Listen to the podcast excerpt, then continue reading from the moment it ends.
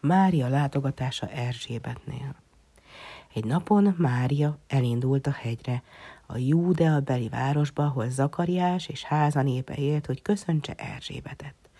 Mikor Erzsébet meghallotta Mária köszöntését, magzata megmozdult méhében, mert betöltötte a Szentlélek. És Erzsébet felkiáltott. Nincs nálad áldott a basszony, áldott méhednek gyümölcse. Minek köszönhetem, hogy az én uramnak anyja meglátogat engem?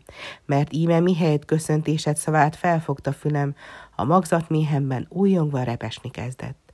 Boldog az, aki hitt, mert beteljesedik az, amit az Úr mondott néki. Magasztalja lelkem az Urat, szólt ekkor Mária, és örvendezik megtartó Istenemben, mert ő rátekintett szolgáló lányának alázatos állapotára, és mostantól fogva minden nemzetség boldognak mond engem, mert nagy dolgokat cselekedett velem az Úr. Szent az Úr neve, és irgalmas mindazokhoz, akik hisznek ő benne.